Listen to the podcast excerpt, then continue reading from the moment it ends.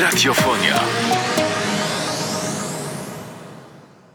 Miłosz and Aigo, motyle wybrzmiały w naszych głośnikach.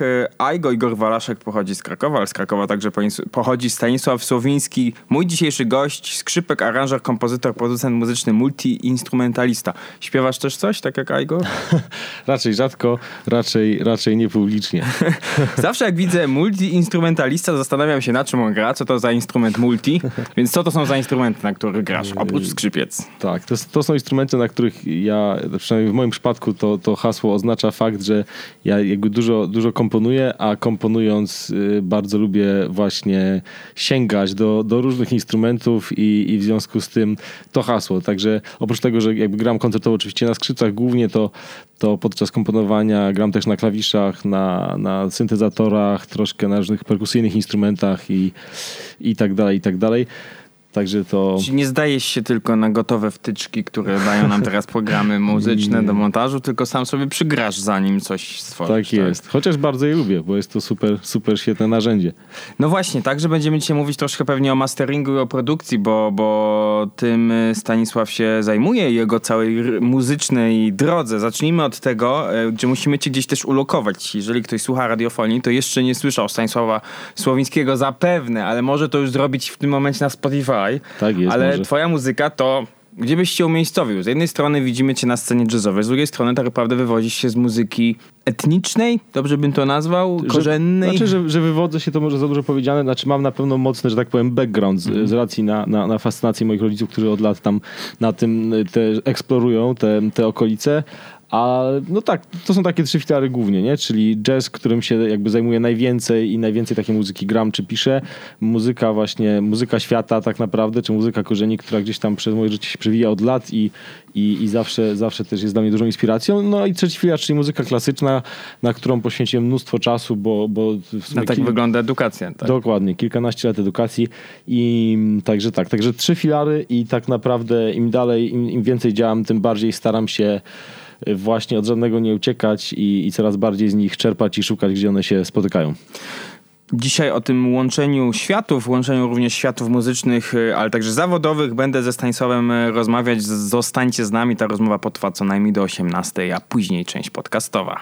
A teraz jak co tydzień w audycji Słowniczek i Stanisław Słowiński ma dla nas jakie słowo?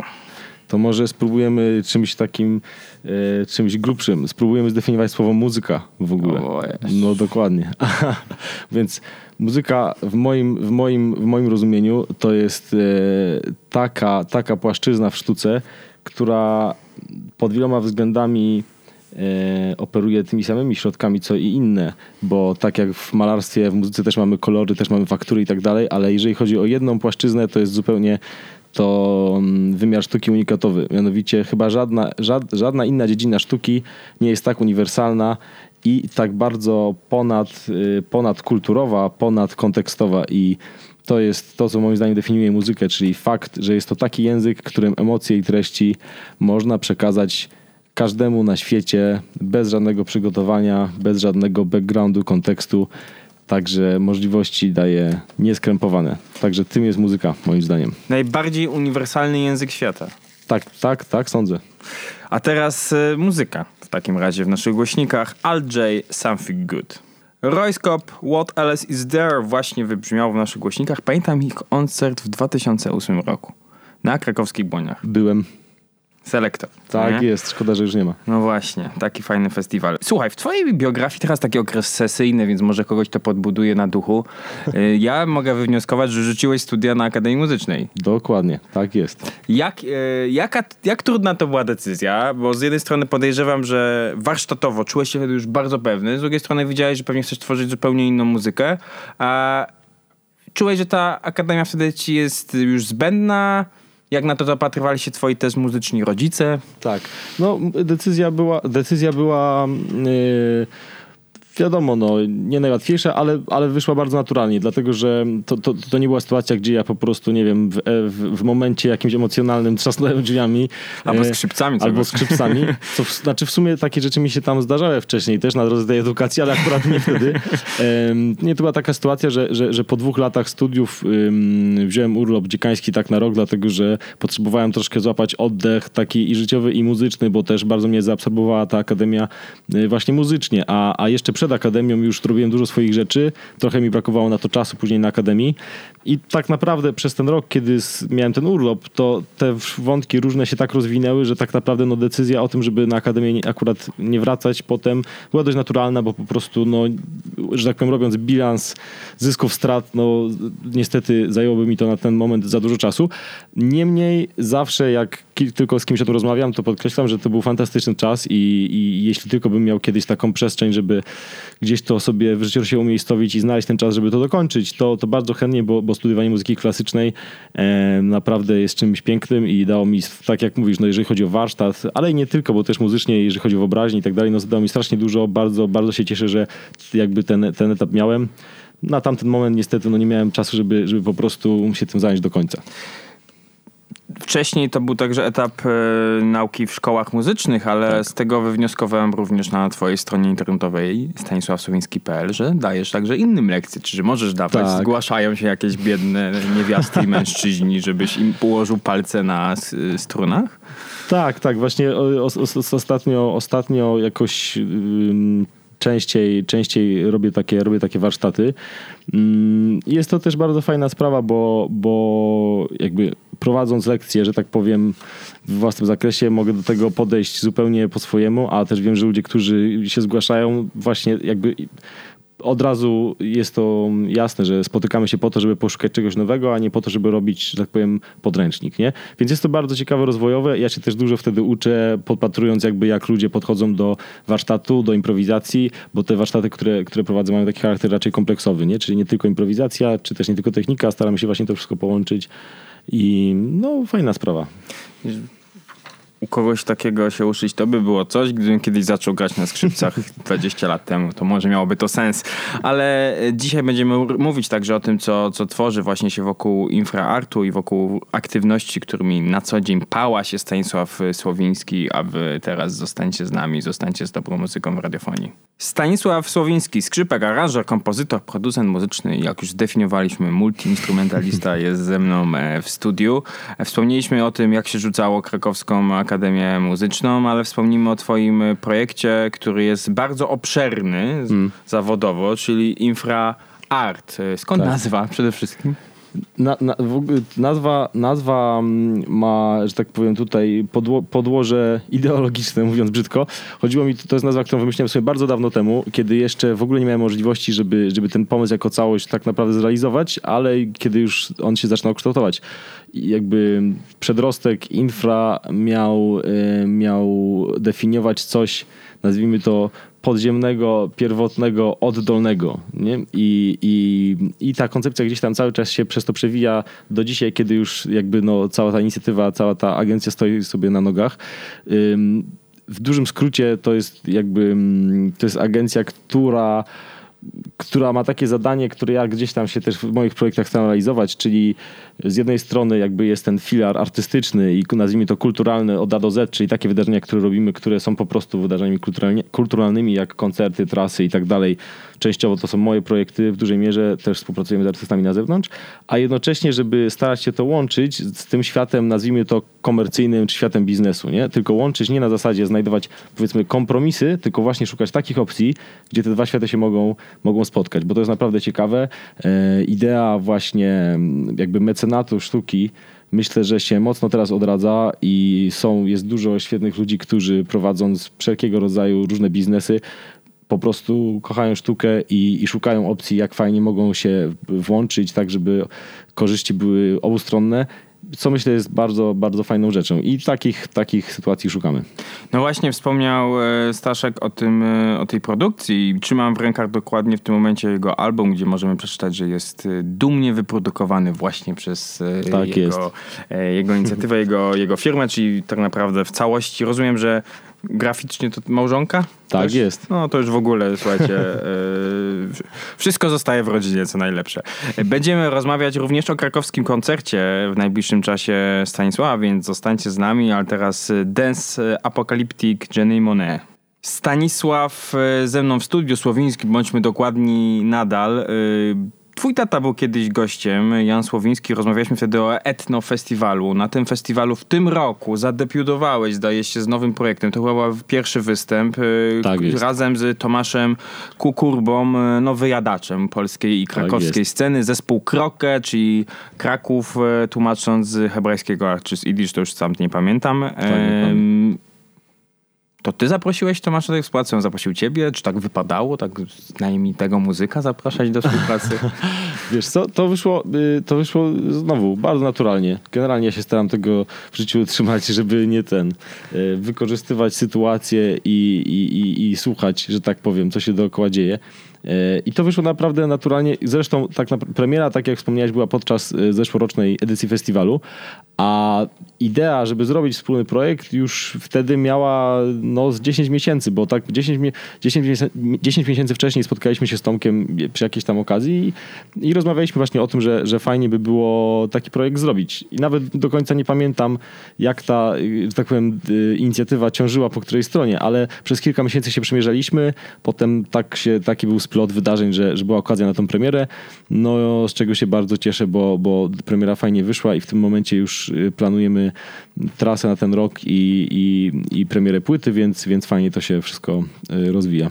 No właśnie, wtedy zdaje się byliście raptem po kilku próbach, bo to nawet padło tak, ze dokładnie. Sceny, tak, brzmieliście, jakbyście mieli za sobą kilka tras koncertowych, bo was nie jest dwóch na tej scenie. Absolutnie.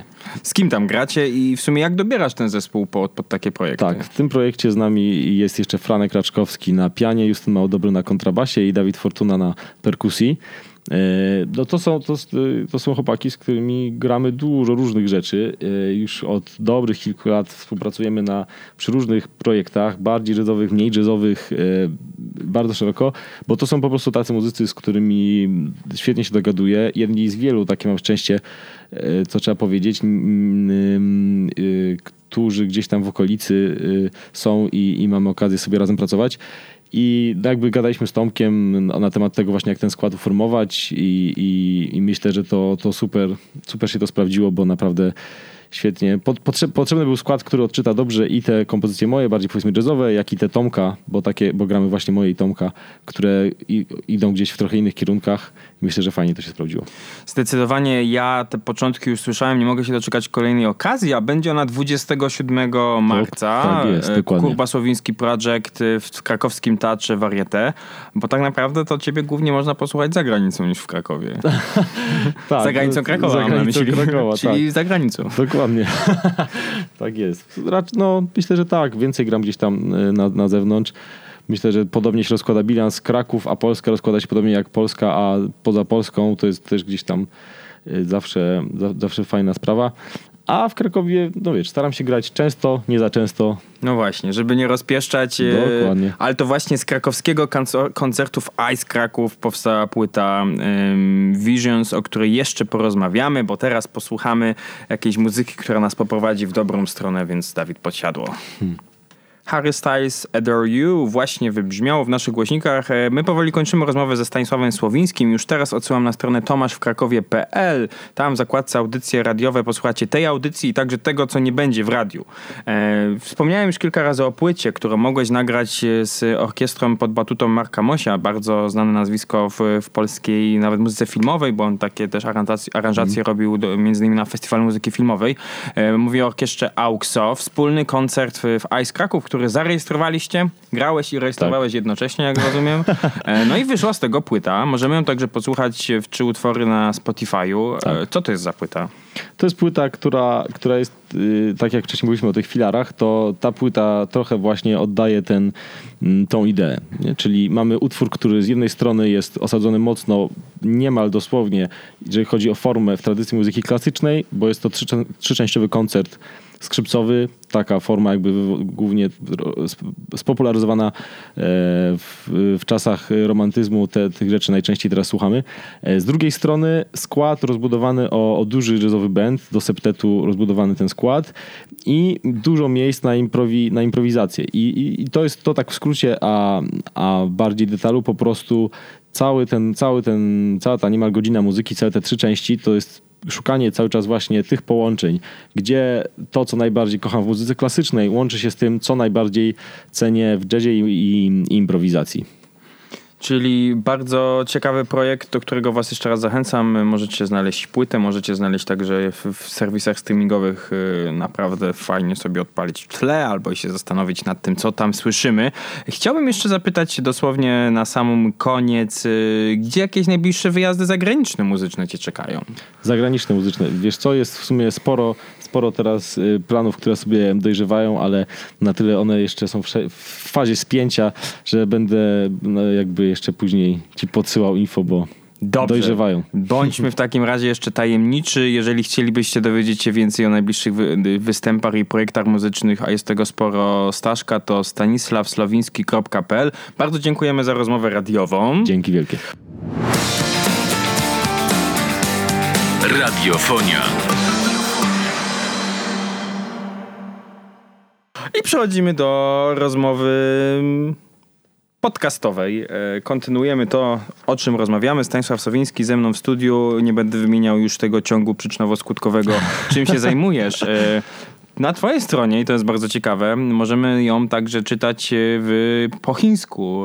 I ten tak kierunek jest azjatycki dla polskiej kultury, dzięki także wsparciu mecenatu państwa, Instytutu Adama Mickiewicza, ale także tego, że Chińczycy chętnie zapraszają kulturę polską i zachodnią, płacą za to też, żeby tak ta kultura mogła tam się pojawiać. Na salach koncertowych piękniejszych niż niejedna Polska, w miasteczkach, które są prowincjonalne z punktu widzenia Chin, a 3 razy większe niż Warszawa. Jak wspominasz te chińskie podróże?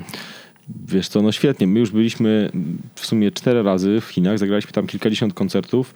Wszystkie te wyjazdy robiliśmy współpracując z Kubą Krzeszowskim i jego projektem Jazz po polsku. To jest świetny projekt, który od już dobrych kilku lat, jakby mówiąc handlowo, eksportuje polski jazz głównie do Azji i też w inne strony. Już kilkaset koncertów, to naprawdę bardzo, bardzo duży dorobek.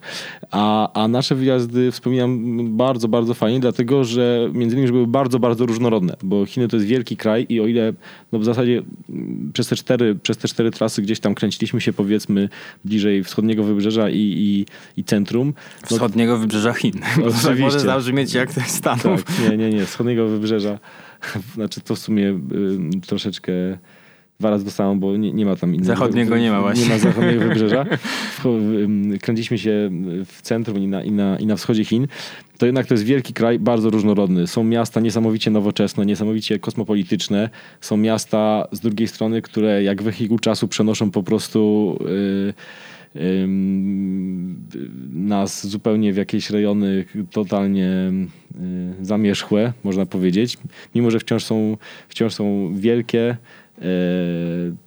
niekiedy przytłaczające, ale ta różnorodność, jeżeli chodzi o background, jakby to jest jedna rzecz, ale tak jak mówiłeś wcześniej, Chińczycy no jakby chętnie zapraszają muzyków i znaczy w ogóle lubią sztukę z Polski, z Europy i no i to jest coś faktycznie, co trochę niezależnie od miejsca, czy to jest właśnie Szanghaj, czy jakieś miasto na pustyni małe, na 6 milionów mieszkańców, to jednak zawsze te koncerty gromadzą takich ludzi, którzy tej muzyki szukają i jest to bardzo fajne doświadczenie. To jest też super sprawa taką muzykę zagrać w zupełnie innym kontekście, bo tamten kontekst jest zupełnie inny, bo w porównaniu, tak najprościej porównując powiedzmy, nie tam z Europą, tylko na przykład powiedzmy z Polską. Nie? No w Polsce jest taka sytuacja, że ten jazz od lat jest takim po prostu dobrem, które wszyscy już znają. No, ta scena jest bardzo mocna, bardzo, bardzo bogata historia i tak dalej i ludzie, którzy słuchają jazzu w Polsce, słuchają go zupełnie inaczej. No, nie mówię, czy to jest gorzej, czy lepiej, ale zupełnie inaczej.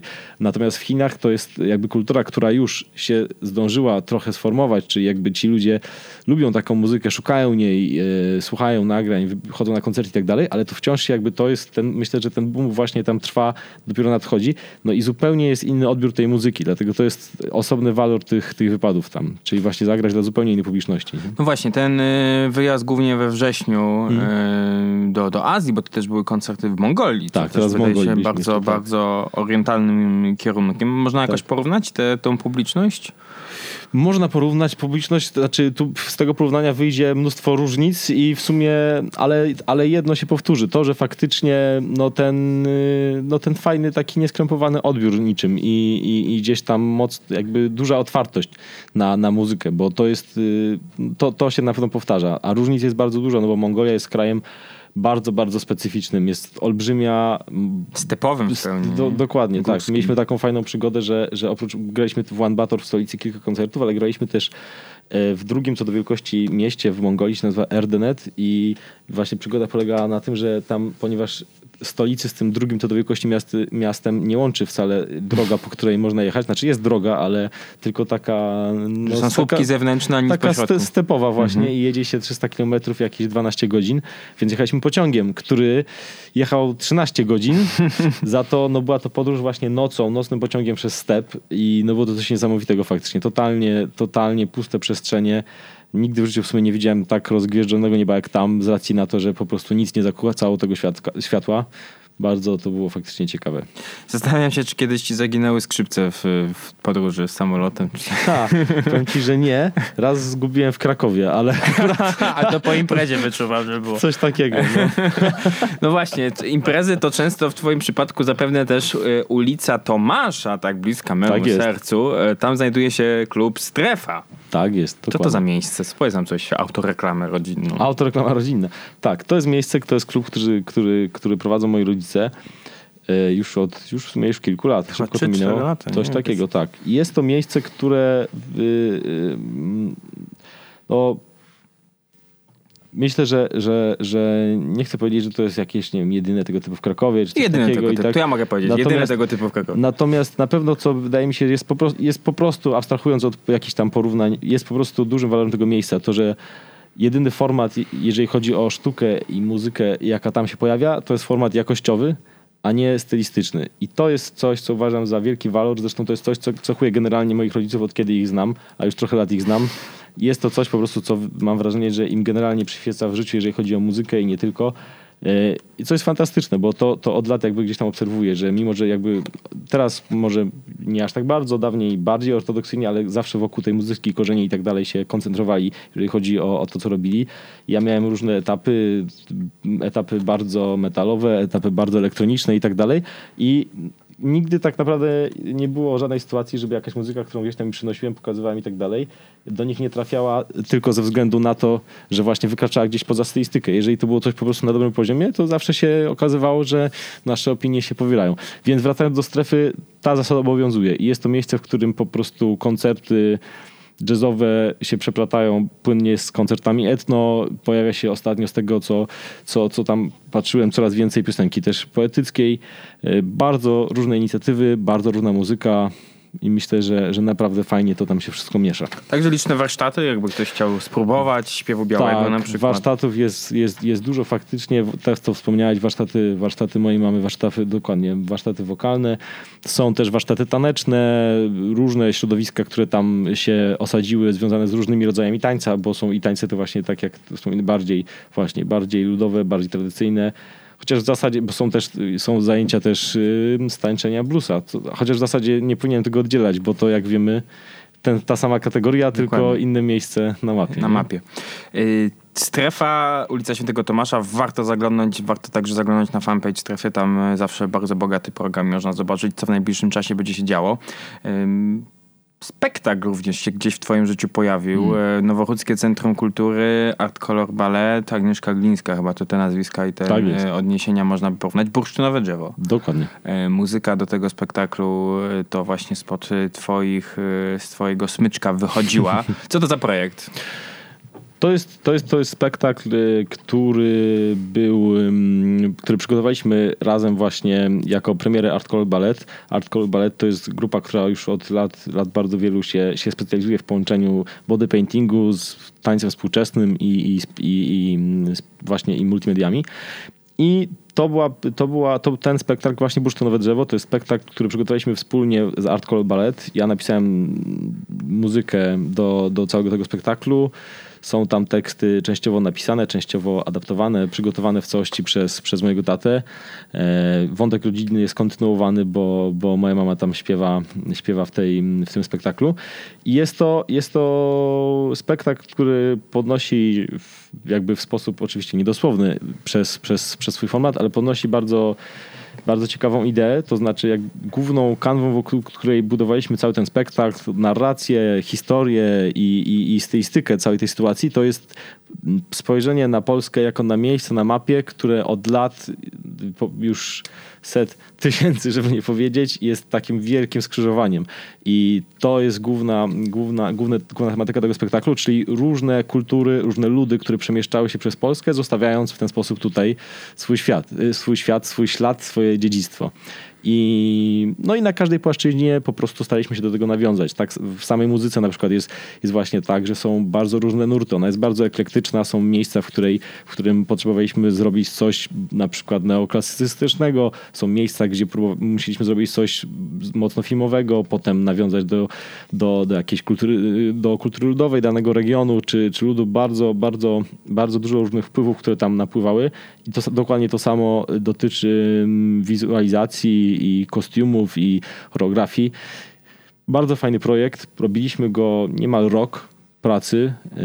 Nam to zajęło. Takiej dużej grupy osób. Duży, fajny projekt. Bardzo się cieszę, że mogłem wziąć udział, bo też z kolei muzyka ilustracyjna, tak jak w tym przypadku właśnie, to jest coś, co coraz więcej mi zajmuje czasu i coraz bardziej mnie zajmuje, nie? Pisanie takiej muzy. Jeżeli powróciło Bursztynowe Drzewo na afisz, to naprawdę zachęcam, żeby złowić wtedy bilety. Kończąc powoli naszą rozmowę, chciałbym zapytać o twoje dziecięce wakacje. To takie może dziwne zaczęcie, ale zapewne rozwijały się troszkę z festiwalem Etnokraków Rozstaje, który organizuje twój ojciec. I o co chcę zapytać, to jest festiwal, który cechuje niesamowita różnorodność. Muzyczna, krajów pochodzenia zespołów. Tak. Zawsze możemy zobaczyć w programie na przykład bardzo, bardzo orientalne, ale także lokalne projekty muzyczne. I jest taką perełką na scenie festiwali Krakowa. I zastanawiam się, czy zastanawiałeś się nad tym kiedyś, a pewnie tak, jak bardzo cię ukształtowały, nie mam na myśli sam festiwal, ale to, że pewnie przez to, że twój ojciec musiał jeździć po tych gości, gdzieś i organizować, miałeś z nimi styczność pewnie od nastolatka, od może nawet dziecka, po już takiego dojrzałego muzyka, na ile kształtowała cię właśnie ta różnorodność gości festiwalu?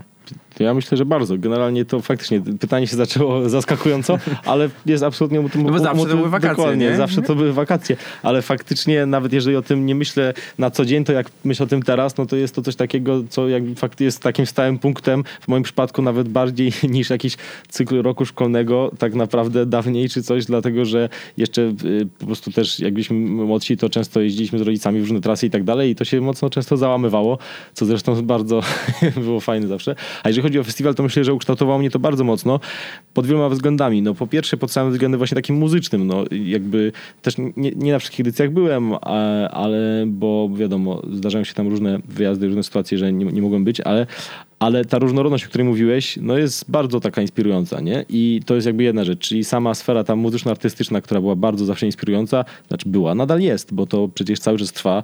Festiwal właśnie nadchodzi znowu w tym roku. A jeszcze z innej strony to z kolei, co bardzo, bardzo myślę, że dla mnie ważne, no to właśnie to, ta cała otoczka, czyli jakby przyzwyczajania się do tej sytuacji właśnie, że jak ta praca później wygląda, jak się jest czy muzykiem, czy koordynatorem i jakąkolwiek tam się ma rolę, jakby no właśnie wszystko, co poza sceną, nie? I na pewno bardzo fajne jest też to, że tak jak mówiłem o tym podejściu moich rodziców, takim, które widać w strefie i które potem teraz powiedziałeś o festiwalu, w zasadzie to jest podobny nurt. No to tutaj to jest właśnie fajne i pokazują to różne przykłady, że to jest ten festiwal na scenie i poza sceną od początku, od kiedy tam pamiętam, od pierwszych edycji, zawsze był po prostu nastawiony faktycznie na takie spotkania. I te spotkania nie kończyły się właśnie na scenie, tylko potem... potem zawsze miały fajną kontynuację i poza. Dużo przyjaźni, które po prostu tam się zaczynały i później trwały. A w zeszłym roku mieliśmy szczególnie taką sytuację, która pokazuje ten pewien ewenement, bo, przepraszam, 2 lata temu grałem koncert akurat ze moim bardzo, bardzo, bardzo fajnym saksofonistą Grzechem Piotrowskim, z którym mam orkiestra, dokładnie, z którym mam przyjemność grać dużo różnych formatów. Tam graliśmy właśnie jego projekt One Word i w tym projekcie gra na perkusjonaliach Adip, który już był teraz z polskim obywatelstwem, ale jest Syryjczykiem. Okazało się, że tego samego dnia nasze koncerty, które razem graliśmy z Grzechem, ten koncert był jakby na tej samej scenie, tuż po prostu moment obok odbywał się koncert artysty, którego Adip jeszcze z dawnych czasów, zanim przyjechał do Polski, zna w ogóle z totalnie innego miejsca, totalnie innego kontekstu, w ogóle momentu w życiu i spotkali się na scenie. Etnokraków Rozstaje łączy. Dokładnie, to jest myślę przykład, który dobrze to pokazuje. No co, Stanisławie, co można ci życzyć? Żeby smyczki nie puszczały w łosie, żeby się dobrze grało, no i kolejnych wyzwań muzycznych. Bardzo ci dziękuję za tę rozmowę. Bardzo dziękuję.